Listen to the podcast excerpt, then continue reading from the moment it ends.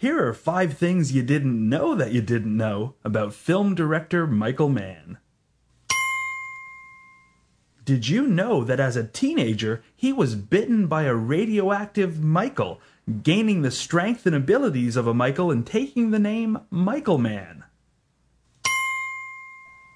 Did you know that Michael Mann has often been praised for the symbolic use of color in his films?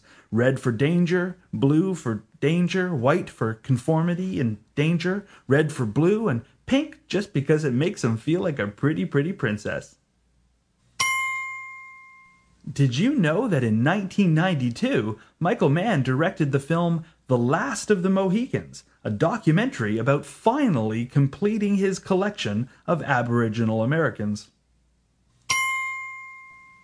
Did you know that one of Michael Mann's trademark film themes is family versus profession?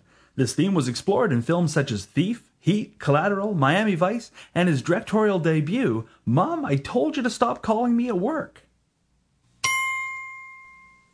Did you know that another of Michael Mann's trademark film elements is the synth score, such as the themes to Miami Vice and Manhunter?